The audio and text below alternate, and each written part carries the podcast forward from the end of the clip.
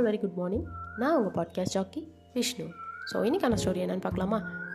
ஒரு விஞ்ஞானி இருக்கார். அவர் வந்து பார்த்திங்கன்னா தன்னோட கார் எடுத்துகிட்டு தனியாக பயணம் பண்ணிகிட்ருக்காரு அப்போ போகிற வழியில் பார்த்தீங்கன்னா அவரோட கார் டயர் ஒன்று பஞ்சர் ஆகிடுது அப்போ பக்கத்தில் யாரும் இல்லாததுனால அவரே இறங்கி அந்த கார் டயரை வந்துட்டு சரி பண்ணுறாரு அப்படி பண்ணிகிட்டு இருக்கும்போது அவர் கையில் வச்சிருந்த போல்ட்லாம் பக்கத்தில் இருந்த குட்டையில் விழுந்துருது.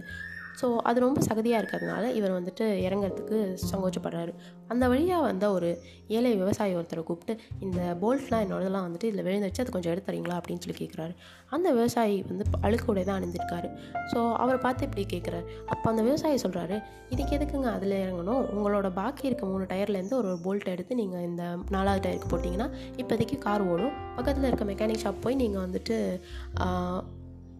புது போல்ட்டே வாங்கி போட்டுக்கலாமே அப்படின்னு சொல்கிறாரு இதை கேட்டோடனே அந்த விஞ்ஞானிக்கு வந்துட்டு ஒரு ஆச்சரியமாக போயிடுது. நம்ம இவரை குறைவாக எடை போட்டோம். ஆனால் இவர் வந்து பார்த்திங்கன்னா இவர் நமக்கு இவர் இவ்வளோ எளிதான ஆலோ ஆலோசனை சொல்கிறாரே அப்படின்னு சொல்லிட்டு அவர் வந்துட்டு அவர் ஆச்சரியமாக பார்க்குறாரு ஸோ அப்போ தான் அவருக்கு ஒரு விஷயம் புரியுது. நம்ம இனிமேல் யாரையுமே லைஃப்பில் குறைவாக எடை போடக்கூடாது அப்படின்னு சொல்லிட்டு. ஸோ அதே மாதிரி தான் மக்களே நம்மளோட லைஃப்லேயும் நம்மளும் யாரையுமே எப்போவுமே குறைவாக எடை போடக்கூடாது.